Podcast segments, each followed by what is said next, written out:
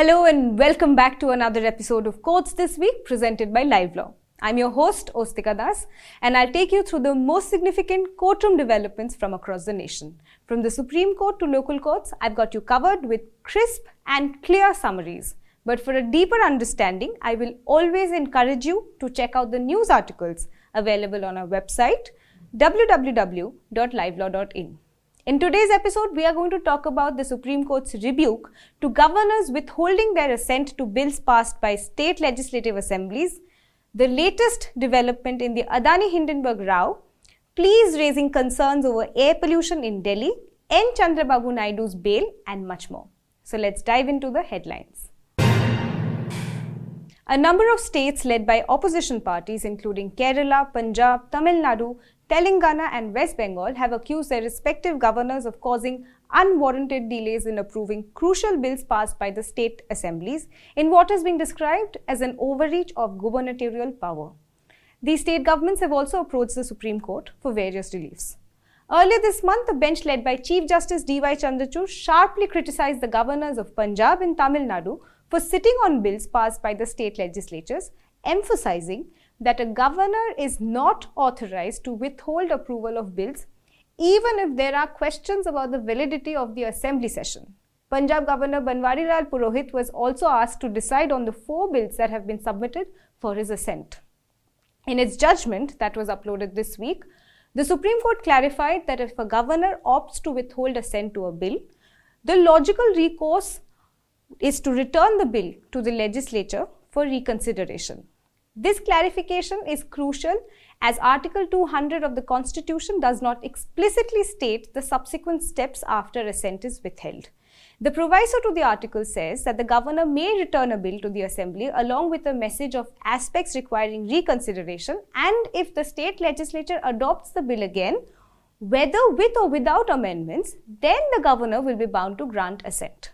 So there was an ambiguity as to whether the governor is bound to return the bill to the Assembly after declaring their intention to withhold assent. This question has now been answered. The apex court has ruled that a bill has to be returned to the legislature for reconsideration on assent being withheld. The alternative interpretation would effectively mean that the governor would be in a position to virtually veto the functioning of the legislative domain by a duly elected legislature by simply declaring that assent is withheld without any further recourse. The court stressed that the governor, as the unelected and symbolic head of the state, cannot use their constitutional powers to derail the legislative process. In related news, the Supreme Court has also questioned the prolonged delay by Tamil Nadu Governor R. N. Ravi in deciding on bills submitted for assent since January 2020. Attorney General R. Venkataramani defended the delay, citing the bill's impact on the governor's powers in appointing vice chancellors in state universities. The law officer submitted that since this was such an important issue, it required some reconsideration. However, the bench noted that the oldest of the pending bills was sent for the governor's consideration in January 2020. When the Attorney General pointed out that Governor Ravi had assumed office in November 2021, the court clarified that the concern was not about a specific governor but the general functioning of the governor's office. However, after being informed that 15 bills are pending before the governor now, including 10 bills which have been repassed by the Legislative Assembly, the court adjourned this week's hearing to await the governor's decision. We have more news related to the tussle between state governments and governors. This week, the Supreme Court also asked Kerala Governor Arif Muhammad Khan to refer to the recent judgment on the Punjab governor's inaction regarding bills. This remark was made by a bench led by Chief Justice while hearing the Kerala government's petition accusing Khan of similar delay in considering over eight pending bills despite several meetings between cabinet ministers and the governor. The hearing of this petition has been adjourned until next week. The bench told Attorney General R. Venkataramani to ask the Governor's Secretary to take a look at the court's order in the Punjab case and provide a response on Tuesday. Next, let's turn to a development in the Adani Hindenburg row. After several months, the Supreme Court has reserved its judgment in a series of public interest litigation seeking a court monitored investigation into allegations made by US based short selling firm Hindenburg Research against the Adani Group accusing them of violating stock market regulations. The bench, comprising Chief Justice D.Y. Chandrachud, Justice J.B. Pardiwala, and Justice Manoj Mishra, heard the matter for nearly two hours this week. During the hearing, the Chief Justice emphasized the need for the Securities and Exchange Board of India, or SEBI, to take measures to safeguard the stock market from volatility arising from events like short selling.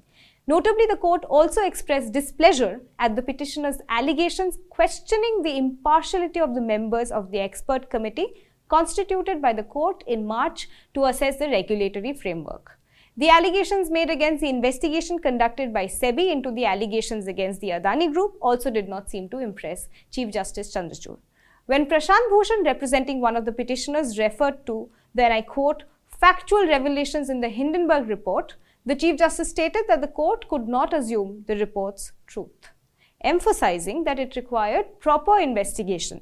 Furthermore, the court declined to direct an inquiry against the State Bank of India and the Life Insurance Corporation as requested in a petition by Congress leader Jaya Thakur. The Supreme Court sternly rebuked Patanjali Ayurved this week for persistently disseminating misleading claims and advertisements against modern medicine systems.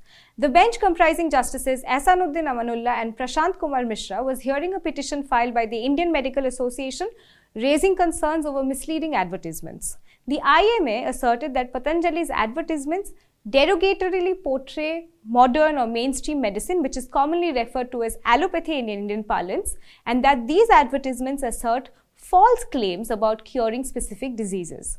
While acknowledging a company's right to promote its products, the association argued that Patanjali's unverified claims were a blatant violation of the law. During the proceedings, the bench expressed its intent not to turn the matter into an allopathy versus Ayurveda debate, but aim to find a genuine solution to the issue of misleading medical advertisements. Accordingly, the government was instructed to formulate appropriate recommendations following consultations. Not only this, the court issued a strong warning to Patanjali, co founded by Indian yoga guru Baba Ramdev, directing the company to refrain from publishing such advertisements in the future and ensuring the avoidance of casual statements in the press. This case will be taken up again in February next year. In a bid to curb stubble burning and improve air quality in the Delhi NCR region, the Supreme Court has suggested excluding farmers engaged in this practice from the minimum support price infrastructure. The court, presided over by Justices Sanjay Kishan Kaul and Sudhanshu Dhulia, addressed concerns over the deteriorating air quality during winter months, largely attributed to stubble burning in neighboring states like Punjab. Despite efforts by the Punjab government, including 8,400 meetings, 1,092 flying squads, answering to the station house officers, and over a thousand FIRs against recalcitrant landowners burning stubble, the trend of farm fires persists, the court noted with dismay. Punjab Advocate General Gurminder Singh, however, insisted that the problem was being tackled by the government on a war footing and as many as six districts had become completely fire free as on the date of the hearing. Apart from mulling over the idea of excluding farmers who burn stubble from the MSP benefits, the court also suggested fully subsidizing baling machines for poorer farmers and covering operational costs. Highlighting the disparity among farmers in landholding and means, the court observed that larger landholders make additional profit from turning stubble into bale through a mechanized process and selling the byproduct, whereas smaller farmers struggle to make the capital investments for baling machines and have to resort to burning their stubble. As a solution, the court proposed the plan of providing these machines free of cost to these smaller farmers and financing their operations, thereby creating an incentive against stubble burning. In exchange, the government would take the valuable byproduct and sell it for profit. Importantly, the court once again raised concerns over the issue of paddy cultivation, which contributes to the depletion of the water table in Punjab. On earlier occasions as well, Justice Kaul's bench had asked the government to explore the possibility of promoting other crops, including alternative, less water guzzling varieties of paddy. Justice Kaul said this week, and I quote, what concerns me is that the land in Punjab is becoming arid slowly because the water table is getting depleted. If the land runs dry, everything else will get affected. Bluntly, the state government and the union government must forget the politics of it and apply their minds to see how to prevent this. During this week's hearing of the pleas concerning air pollution in Delhi, The Supreme Court bench also heard an application by the National Capital Region Transport Corporation or NCRTC highlighting the Delhi government's failure to fulfill its commitment to contribute to the Regional Rapid Transit System or RRTS project. The court had previously been informed in July about the Delhi government's budget constraints preventing its contribution to the RRTS project. Subsequently, the government had assured the court of making necessary budgetary provisions for the project. The bench had in fact also warned that it would attach the government's advertisement budget. If 1100 crores can be spent for advertisement in the last three financial years, certainly contributions can also be made to infrastructural projects, Justice Kaul had told the Delhi government. This week, the court noted that the budgetary provisions has not yet been made despite assurances to the contrary. With dismay, the court repeated that the government allocated approximately 1100 crores for advertisements over the last three years, with rupees 550 crores set aside for the current financial year, emphasizing the RRTS project's significance in reducing pollution and the Delhi government's gross breach of its undertaking, the court issued an order to transfer the allocated advertisement funds towards the infrastructure project. However, at the insistence of senior advocate Meenakshi Arora appearing for the Delhi government, this order was put on hold for one week. The bench categorically said that it would take effect if the government failed to voluntarily transfer the funds within the specified time period. Lawyer Utkarsh Saxena and his partner Ananya Koti have lodged a review petition in the Supreme Court challenging its recent verdict refusing to grant legal recognition to queer marriages. The duo contends that the majority judgment fundamentally misinterprets their case, addressing an abstract right to marry while neglecting the actual question whether queer couples can be excluded based on their sexual orientation. Another crucial point raised is what they say is a factual error in asserting that the Special Marriage Act is limited to couples belonging to different faiths, overlooking its applicability to all couples opting not to follow personal laws for marriage. Additionally, the review petitioners argue against the denial of adoption rights to queer couples, criticizing the court's acknowledgement of the existing unconstitutional discrimination against queer couples without taking corrective action. It's noteworthy that another review petition was filed by four other petitioners criticizing the judgment for not providing legal protection to queer couples despite acknowledging the discrimination that they face. Chief Justice D.Y. Chandrachud has agreed to consider the petitioner's request for an open court hearing of the review. The review petitions are scheduled to be heard next week, so stay tuned. This week, the special bench of the Supreme Court that was hearing a clutch of applications seeking a reconsideration of the Vijay Madanlal Choudhary judgment had to be dissolved, even though the petitioners concluded their oral submissions after the centre requested additional time to respond to all the contentions. The special bench was headed by Justice Sanjay Kishan Kaul. The deferment, however, meant that the same bench cannot continue hearing the matter in view of Justice Kaul's retirement during the winter recess. Solicitor General Tushar Mehta requested that he be allowed to commence his submissions on another day, citing the complexity of the issues involved. Although the petitioners led by senior advocates Kapil Sibal and Abhishek Manu Singhvi vocally opposed such a deferment, Justice Kaul ultimately agreed to adjourn the hearing. What can I do? I'm doing this with a heavy heart, the judge said. The Chief Justice has been asked to form a new bench to hear the batch of petitions. The next hearing is scheduled for at least two months from now. For more context, the challenge is against the interpretation of the Prevention of Money Laundering Act or PMLA based on the Vijay Madanlal Choudhary judgment. This verdict, delivered in July 2022, is often criticized for having enhanced the powers and discretion of the Enforcement Directorate. In a significant development, the Andhra Pradesh High Court has granted regular bail to N. Chandrababu Naidu this week.